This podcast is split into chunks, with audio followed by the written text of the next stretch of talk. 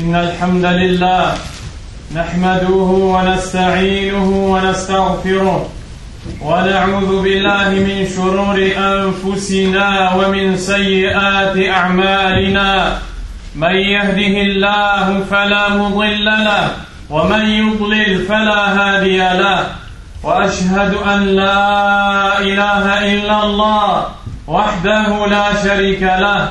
وأشهد أن محمدا عبده ورسوله.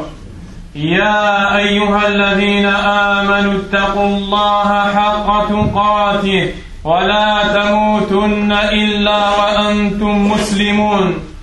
يا أيها الناس اتقوا ربكم الذي خلقكم من نفس واحدة وخلق منها زوجها وبث منهما رجالا كثيرا ونساء واتقوا الله الذي تساءلون به والأرحام. إن الله كان عليكم رقيبا. يا أيها الذين آمنوا اتقوا الله وقولوا قولا سديدا. يصلح لكم أعمالكم ويغفر لكم ذنوبكم. ومن يطع الله ورسوله فقد فاز فوزا عظيما. أما بعد فإن أصدق الحديث كتاب الله وخير الهدي هدي محمد صلى الله عليه وسلم وشر الأمور محدثاتها وكل محدثة بدعة وكل بدعة ضلالة وكل ضلالة في النار. أما بعد أيها المسلمون عباد الله جاء حديث صحيح يقول فيه النبي صلى الله عليه وسلم من ذب عن عرض أخيه رد الله عنه عذاب النار يوم القيامة. وفي هذا الحديث المبارك عباد الله بيان من النبي صلى الله عليه وسلم لفضل الذب عن عرض أخيه عن الأخ المسلم أو الأخت المسلمة. أيها المسلمون عباد الله هذه الخطبة نجعلها في الذب عن أعز إخواننا وأعظم إخواننا وهو الذي أرسله الله تبارك وتعالى. هداية للناس نبينا محمد بن عبد الله محمد بن عبد الله صلى الله عليه وسلم نذب عن عرضه فإنه لا يخفى عليكم.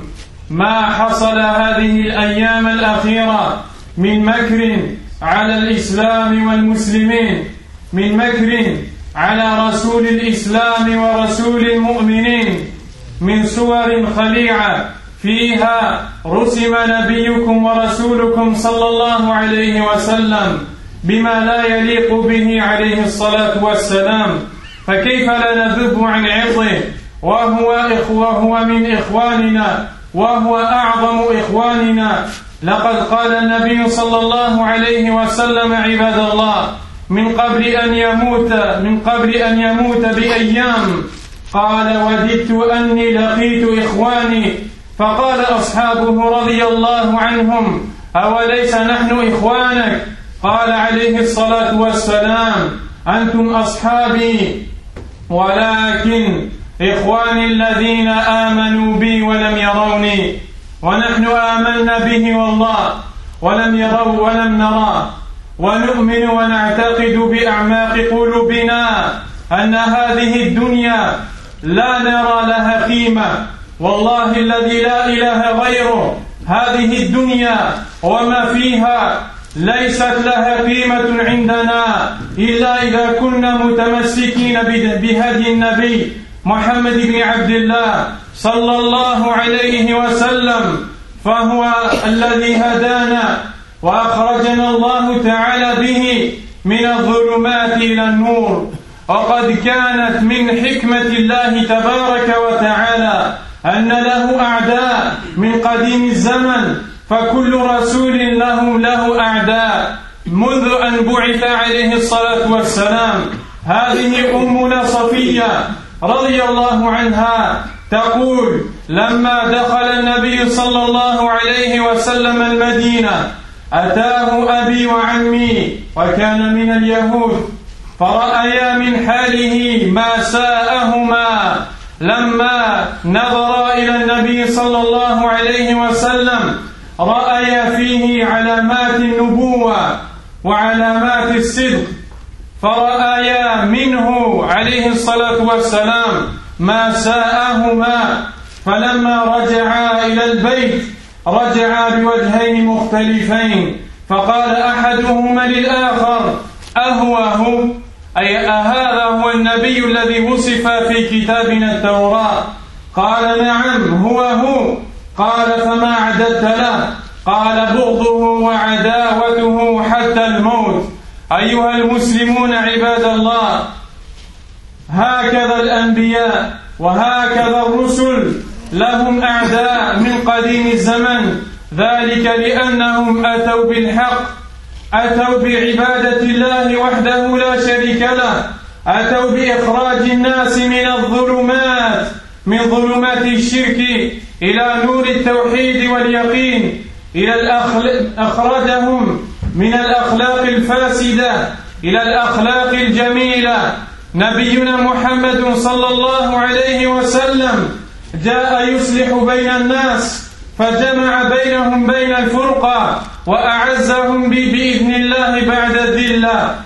كثر عددهم بعد القلة. بصرهم من الجهالة هداهم من الضلالة. صلوات الله وسلامه عليه. ولقد استهزئ برسل من قبلك فحاق بالذين سخروا منهم ما كانوا به يستهزئون. هكذا يقول الله سبحانه لنبينا صلى الله عليه وسلم لتكون له تسلية. ويقول أيضا ولقد استهزئ برسل من قبلك فأمليت الذي فأمليت للذين كفروا ثم أخذتهم فكيف كان عقاب؟ ولما هجا قريش نبينا صلى الله عليه وسلم والهجاء هو الكلام الذي هو ضد المكر لما هجوا نبينا عليه الصلاة والسلام ذهب إليهم حسان بن ثابت رضي الله عنه وهو شاعر رسول الله. صلى الله عليه وسلم ليذب عن عرضه. فقال له النبي صلى الله عليه وسلم إن روح القدس لا يزال يؤيدك ما نافحت عن الله ورسوله. وكذلك عباد الله ينبغي على المؤمن أن ينافح عن الله ورسوله وأن يدعو إلى الله ورسوله. صلى الله عليه وسلم.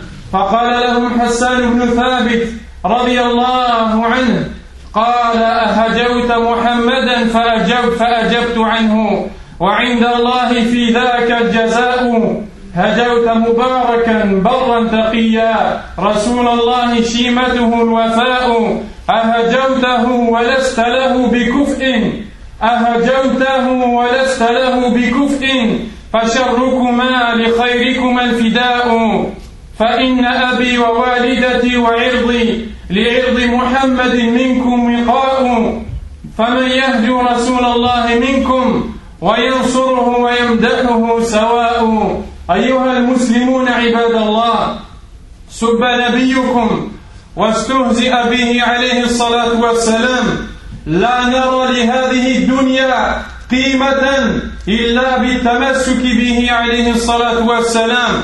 فوالله هو الذي علمنا كيف نأكل وهو الذي علمنا كيف نجلس ووالله هو الذي علمنا كيف نتكلم متى نسكت كيف نفعل.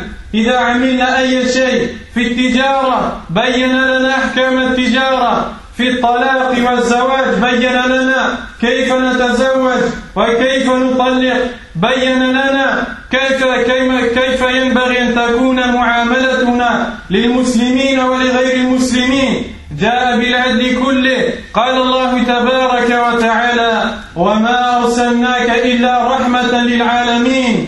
أرسل النبي صلى الله عليه وسلم بإحترام الناس وهداية الناس. وقال عليه الصلاة والسلام في شأن المرأة إنما النساء شقائق الرجال. والنبي صلى الله عليه وسلم نهانا أن نحرق الحيوانات فقال لا يعذب بالنار إلا رب النار. ولما فتح الله بيده مكة ودخل ودخل مكة فرآه المشركون ظنوا أن النبي صلى الله عليه وسلم سيقتلهم. فقال لهم اذهبوا فأنتم الطلقاء وكلما استهزئ بنبي من الأنبياء يا عباد الله كثر الله عدد المسلمين. انظروا الآن كيف وكم يستهزأ بنبينا عليه الصلاة والسلام.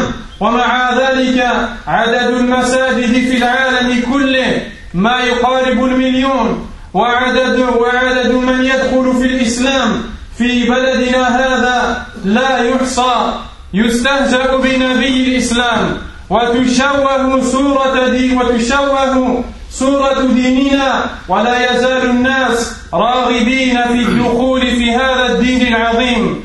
يريدون ليطفئوا نور الله بأفواههم. والله متم نوره ولو كره الكافرون. قال العلامة السعدي رحمه الله تحت هذه الآية العظيمة. قال فصاروا بمنزلة من ينفخ. يريد أن يطفئ الشمس. يريد أن يطفئ الشمس. يريد أن يطفئ الشمس بنفخه.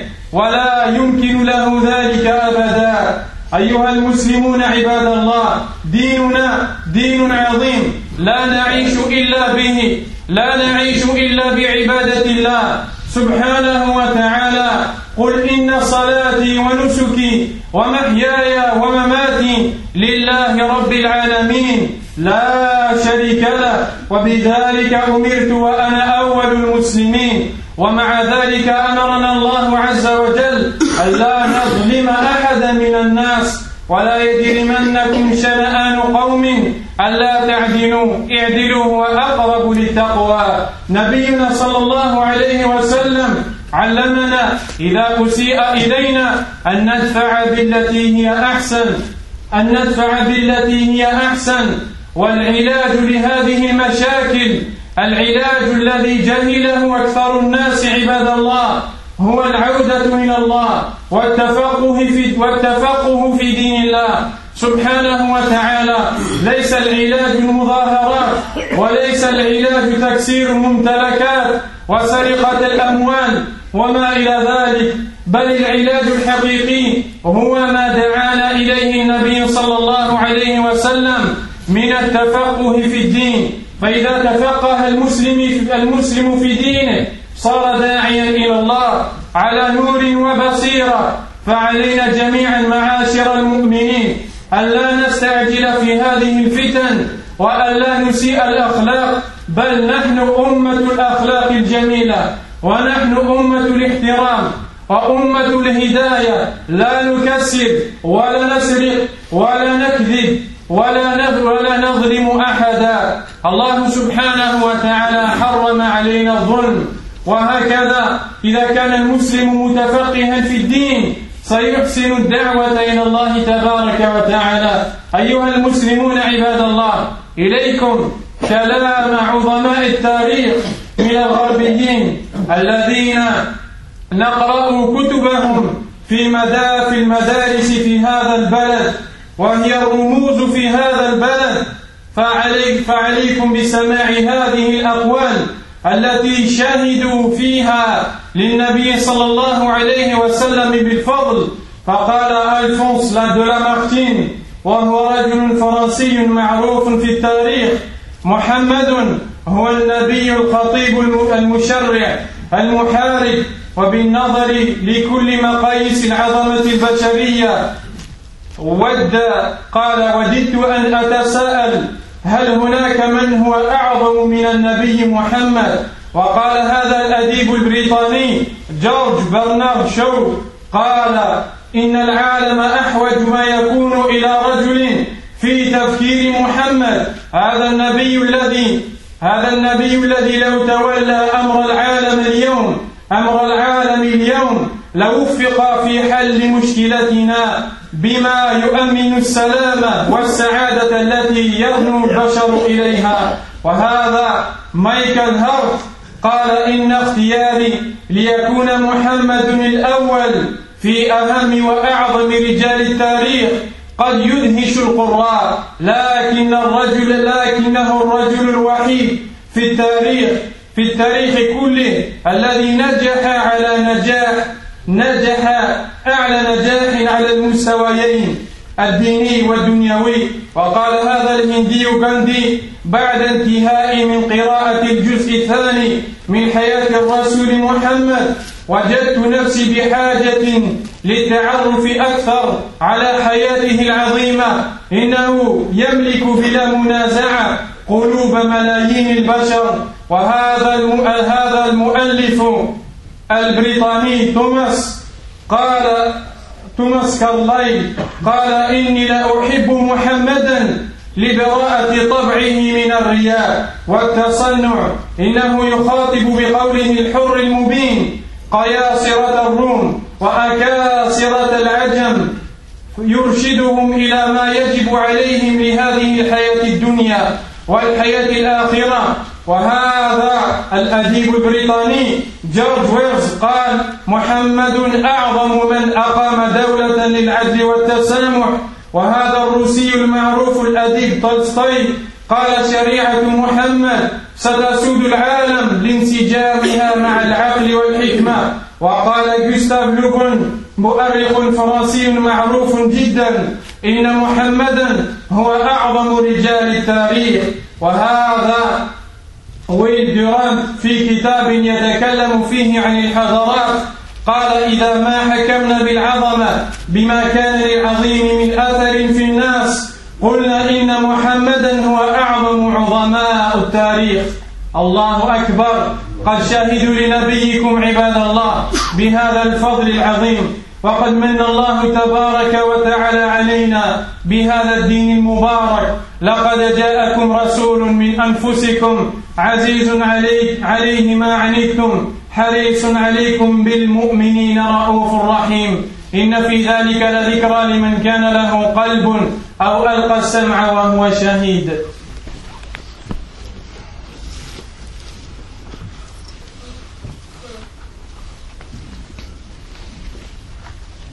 الحمد لله رب العالمين. حمدا كثيرا طيبا مباركا فيه مباركا عليه.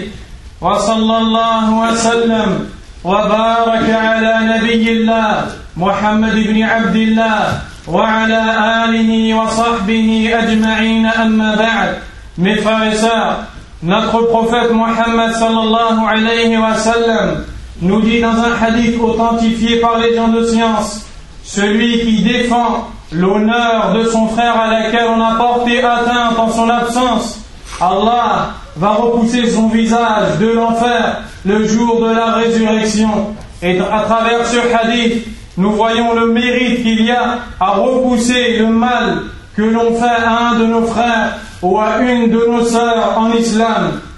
Et cette khutbah, nous se prêche, nous allons la dédier au plus grand de nos frères, au meilleur de nos frères, celui qui est notre guide qu'Allah nous a envoyé, le prophète Mohammed sallallahu alayhi wa sallam, ce prêche dans lequel nous allons défendre son honneur et montrer la place qu'il a auprès d'Allah et dans les cœurs des gens. Subhanahu wa ta'ala. Sachez mes frères et sœurs que notre prophète Mohammed alayhi wa sallam a dit quelque temps avant sa mort, plein de tristesse, J'aurais vraiment souhaité rencontrer mes frères. Ses compagnons, anhum, lui dire, Ô messager d'Allah, ne sommes-nous pas tes frères? Et le prophète, sallallahu alayhi wa sallam, de répondre, Vous êtes mes compagnons, mais mes frères sont ceux qui viendront après moi. Ils ont cru en moi et ils ne m'ont pas vu. Et nous avons certes cru en notre prophète, sallallahu alayhi wa sallam, bien que nous l'ayons pas vu.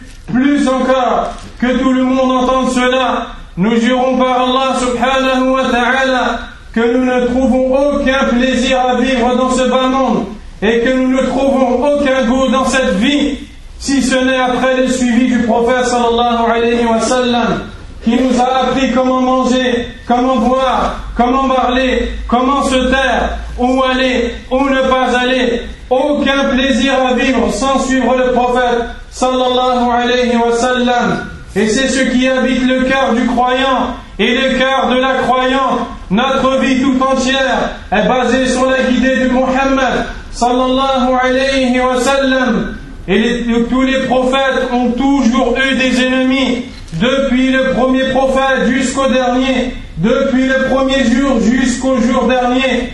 Safiya anha, une des épouses du prophète sallallahu alayhi wa sallam, nous dit, lorsque le messager d'Allah est arrivé à la ville de Médine, mon père et mon oncle sont allés le voir, ceux-ci étaient juifs, ils sont allés le voir, et lorsqu'ils ont pu l'apercevoir, ils ont vu en lui ce qui leur a causé du tort et ce qui leur a fait du mal, car ils ont vu en lui les signes qu'il était un prophète, les signes de la véracité et les signes qu'il était un messager d'Allah.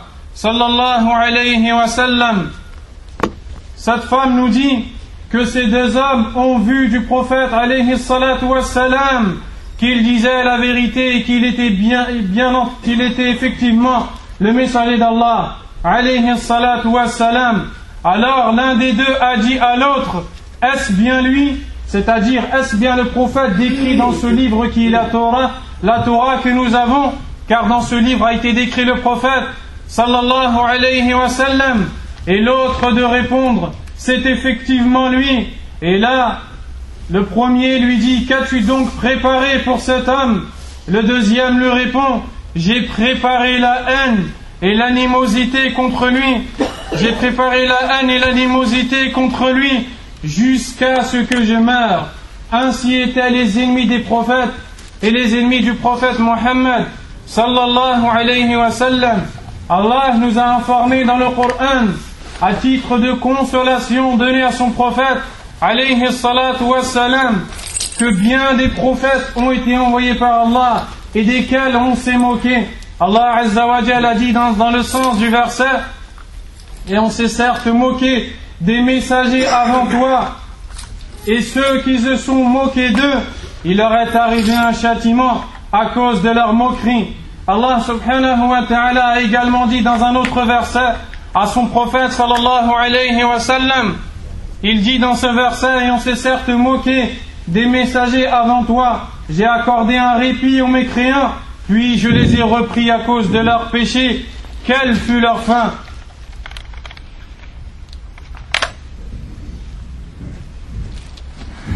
Nous disions donc que cette mère des croyants, Safiya radiallahu anha, nous dit lorsque le messager d'Allah sallallahu alayhi wa sallam est arrivé à Médine, mon père et mon oncle sont allés le voir. Ils ont découvert en lui les signes qu'il était un prophète. Un a dit à l'autre, est-ce bien celui qui est décrit dans notre livre? Et l'autre de répondre, effectivement, c'est bien lui. Le premier lui dit, qu'as-tu donc préparé contre lui? Et l'autre répondit, j'ai préparé la haine et l'animosité contre lui jusqu'à ce que je meure. Et Allah nous a informé dans le Coran que bien des prophètes ont été envoyés par Allah et desquels on s'est moqué. Dans un verset, Allah subhanahu wa ta'ala dit à son prophète, alayhi salatu wa salam, on s'est certes moqué des prophètes avant toi, et ceux qui se sont moqués ont eu un châtiment à cause de leur moquerie. Et dans l'autre verset, dans le sens, Allah Azza wa dit à son prophète sallallahu alayhi wa sallam, on s'est certes moqué des prophètes avant toi. J'ai accordé un répit à ceux qui ont mécru, puis je les ai repris. Et quelle fut ma punition? Mes frères et sœurs, on s'est moqué de notre prophète et on s'est moqué de notre religion. Et c'est comme si qu'on s'est moqué de nous-mêmes, de parce que le prophète sallallahu alayhi wa sallam est plus important à nos yeux que nous-mêmes. Il est plus important à nos yeux que notre père, que notre mère, que notre enfants, que ce bas monde et tout ce qu'il contient. Sallallahu alayhi wa sallam. Il est venu avec une guidée telle qu'il en a eu des jaloux. Le prophète sallallahu alayhi wa sallam a été envoyé au, au sein d'un peuple qui enterrait leurs filles vivantes. Lorsqu'il est arrivé, il a interdit de faire cette chose. Et Allah subhanahu wa ta'ala lui a montré la grandeur de la femme en disant, sallallahu alayhi wa sallam, les femmes ne sont que vos consoeurs, les femmes ne sont que vos consoeurs. Lorsqu'il envoyait ses compagnons pour le combat. Il, leur, il, les interdisait de tuer le vieux, la femme, l'enfant. Il les interdit, il leur interdisait même de couper les arbres. Il leur a également interdit de brûler ou tuer les, de brûler les insectes en disant Seul le Seigneur du feu peut châtier avec le feu. Allah l'a envoyé à titre de miséricorde pour l'ensemble des mondes. Il n'a jamais tué quelqu'un si ce n'est une seule personne. Dans la bataille de Uhud, qui a voulu le tuer, il s'est défendu, et ce qui a causé sa mort, sallallahu alayhi wa sallam, il avait la force de 30 hommes, avec laquelle il n'a fait d'injustice à personne, alayhi salatu wa salam, ni envers ses femmes, ni envers ses compagnons, ni envers les, les musulmans et les non-musulmans. Comment peut-on se moquer de notre prophète, sallallahu alayhi wa sallam, en faisant un film de la plus grande bassesse et en dessinant des dessins ridicules. Et ces gens qui dessinent notre prophète, sallallahu alayhi wa sallam, sont pleins de haine vis-à-vis d'Allah et de son prophète, sallallahu alayhi wa sallam. Et si eux sont mal élevés, nous, ne le sommes pas. Si eux font de l'injustice, nous n'en ferons pas. Allah subhanahu wa ta'ala nous a envoyés avec la religion de justice avec la religion dans laquelle se trouvent les solutions à tous les problèmes. La solution à de tels problèmes, mes frères et sœurs, est de revenir à Allah et de revenir au prophète sallallahu alayhi wa sallam. Ce n'est pas dans les manifestations, ce n'est pas dans le fait de boycotter les sites internet, ce n'est pas dans le fait d'envoyer des messages dans les réseaux sociaux ou dans les téléphones pour dire, pour appeler les gens à manifester à tel et tel endroit. Subhanallah. Pourquoi nous n'envoyons pas des messages dans lesquels nous mettrons, en raison de la moquerie qui a eu lieu envers notre prophète sallallahu alayhi wa sallam, nous allons revenir à Allah et remplir les mosquées et prier dans les maisons d'Allah wa ta'ala.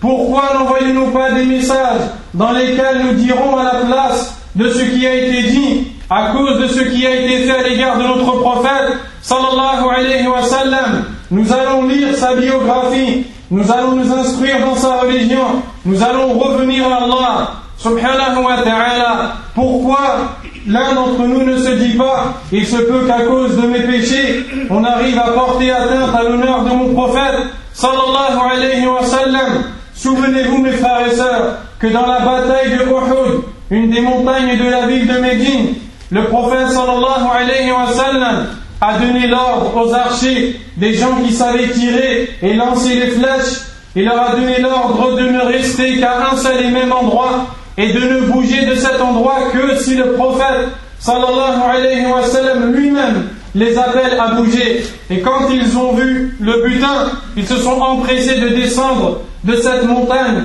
Ils ont donc désobéi au prophète sallallahu alayhi wa sallam. Et lorsque l'ennemi a vu les compagnons descendre de cette montagne, ils ont fait demi-tour et sont revenus sur leurs pas pour attaquer les compagnons et ont tué 70 à un point de se rapprocher du prophète sallallahu alayhi wa sallam jusqu'à lui casser les dents, pas précisément les canines. Regardez les, les compagnons quand ils ont désobéi à à cet ordre, ce qu'il est arrivé au prophète sallallahu alayhi wa sallam. Et parmi les leçons que l'on tire de cette scène, c'est que lorsque les musulmans désobéissent à Allah, on portera atteinte à leur religion et on portera même atteinte à leur prophète sallallahu alayhi wa sallam. Alors arrêtons de nous inventer des solutions, car la solution est claire, elle est dans le Coran et elle est dans la parole du prophète sallallahu alayhi. Qui parmi nous connaît la biographie de cet homme Qui parmi nous sait où il est né Où est-ce qu'il a émigré Quel est le nom de son père, de sa mère Quels qui sont ses compagnons? Qui parmi nous connaît par cœur le nom de ses compagnons le nom des, des batailles qu'il a eues, les endroits où il a été? Malheureusement, très peu de gens parmi nous connaissent le prophète sallallahu alayhi wa sallam. Et à cause de notre ignorance, nous ne suivons pas sa. Nous innovons dans la religion d'Allah en croyant se rapprocher d'Allah. À cause de notre ignorance, nous nous éloignons de sa sunna en croyant être proche de lui, alayhi salatu wassalam. Et à cause de ça, on est arrivé à un point où on se moque de nous et on nous prend en dérision et en raillerie, alors qu'il y a dans la religion la solution de tous les problèmes. Il est donc temps à l'un d'entre nous de revenir à Allah. Subhanahu wa ta'ala, subhanallah, jusqu'à quand allons-nous délaisser la prière on se moque de notre prophète, alayhi salatu wassalam, et on prétend l'aimer en marchant et en courant, et en hurlant dans la rue, en faisant des choses qui ne sont pas légiférées par Allah, alors qu'on ne prie même pas et qu'on n'arrive même pas à se réveiller pour adorer Allah. Voici la vraie solution. Arrêtons les illusions, arrêtons de se mentir à nous-mêmes. La solution est de revenir à Allah. Subhanahu wa ta'ala. Mes frères et sœurs, nous allons lire quelques paroles dans lesquelles des grandes personnes de l'histoire, que ce soit des philosophes ou écrivains ou penseurs occidentaux, dans lesquels ils ont fait les éloges de notre prophète, sallallahu alayhi wa sallam. Et sachez que ces, ces paroles que nous allons lire, ceux qui les ont prononcées sont ceux vers lesquels on nous conseille de revenir à l'école. On a lu leurs livres et on nous a conseillé de revenir vers eux. Voici donc Montgomery qui disait la façon dont il accepta les persécutions dues à sa foi, la haute moralité des hommes qui vécurent à ses côtés et qui le prirent pour guide, la grandeur de son œuvre ultime, tout cela ne fait que démontrer son intégrité fondamentale. La supposition selon laquelle Mohammed serait un imposteur soulève plus de problèmes qu'elle n'en résout. Et pourtant, aucune des grandes figures de l'histoire n'est si peu appréciée en Occident que le prophète Mohammed. Un écrivain anglais qui s'appelle George Bernard Shaw disait Je l'ai étudié le merveilleux homme, et à mon avis, loin d'être un antéchrist, il mérite le titre de sauveur de l'humanité. Je crois que si un homme comme lui prenait la dictature du monde moderne, il réussirait à résoudre ses problèmes d'une façon qui lui apporterait la paix et le bonheur si nécessaire. J'ai prophétisé sur la foi de Mohammed qu'elle sera acceptable à l'Europe de demain, comme elle commence à devenir acceptable à l'Europe, à l'Europe d'aujourd'hui. Voici Michael Hart qui disait Certains lecteurs seront peut-être étonnés de me voir placer Mohammed en tête des personnalités ayant exercé le plus d'influence en ce monde, et d'autres contesteront probablement mon choix. Cependant, Mohammed est le seul homme au monde qui a réussi par excellence sur les plans religieux et séculiers. Il a dit cela dans son livre dans lequel il a classé les plus influentes personnes de l'histoire. Également parmi les gens qui ont fait les éloges de notre prophète sallallahu alayhi wa sallam, Smith, qui est un grand homme qui disait il était César et le pape réunis en un seul et nous nous disons que César et le pape réunis ne lui arrivent pas à la cheville. Il dit sans armée, sans garde du corps, sans palais et sans revenu fixe, s'il y a un homme qui a le droit de dire qu'il règne par la volonté divine, ce sera Mohammed, puisqu'il a reçu tout le pouvoir sans les instruments ni les supports. Il a dit cela dans un livre dans lequel il parle de Mohammed. Sallallahu alayhi wa sallam. Annie Besan, une, une intellectuelle anglaise, disait peu avant sa mort Il est impossible pour quelqu'un qui étudie la vie et le caractère du grand prophète d'Arabie pour quelqu'un qui sait comment il enseignait et de quelle façon il vivait, d'avoir d'autres sentiments que le respect pour ce prophète prodigieux, l'un des grands messages de l'être suprême, même si mes discours contiennent bien des choses qui sont familières à beaucoup d'entre vous, chaque fois que moi-même je les relis, je sens monter en moi une nouvelle vague d'admiration, un nouveau sentiment de révérence pour ce prodigieux grand maître arabe pour ce prodigieux grand maître arabe. Alphonse de Lamartine a dit si la grandeur du dessin, la petitesse des moyens, l'immensité de la réussite sont les trois mesures du génie de l'homme, qui osera comparer humainement un grand homme de l'histoire moderne à Mohammed sallallahu alayhi wa sallam? Gustave Le un grand écrivain français, a dit Certes, Mohammed est le plus grand homme qui a marqué l'histoire. Dans le livre intitulé La civilisation, l'histoire de la civilisation, Will Durant a dit si, nous, si pour juger d'une personne qu'elle est immense, nous devions se baser sur l'influence qu'elle a eue envers les autres, nous dirions que Mohammed est le plus grand homme de toute l'histoire, sallallahu alayhi wa sallam. Et pour cela, il vous suffit de lire les livres de l'histoire qu'on nous, demande de lire à l'école. Voici comment ces gens ont fait les éloges de notre prophète Mohammed sallallahu alayhi wa sallam. Remercions Allah de faire partie de la religion de ce grand homme qui nous a tout appris, alayhi salatu wassalam, cet homme par lequel Allah nous a sortis de l'égarement et nous a guidés. Et ne soyons pas dupés, mes frères et sœurs, ne vous faites pas duper. Ce que l'on veut de vous, c'est la provocation, c'est que vous suiviez comme des moutons. Et lorsque l'on décide ou insulte votre prophète, sallallahu alayhi wa sallam, on veut par ça vous pousser à transgresser les limites pour ensuite vous montrer du doigt et dire regardez les musulmans, regardez le mauvais comportement, suivons les ordres d'Allah subhanahu wa ta'ala et que nos sentiments soient gérés par la volonté d'Allah. Ne, suivons pas nos sentiments pour aller casser, voler ou insulter ou faire des choses qu'Allah n'a pas permises. Et sachons que le seul moyen, le seul moyen de secourir Allah est de lui obéir et d'obéir à son prophète sallallahu alayhi wa sallam.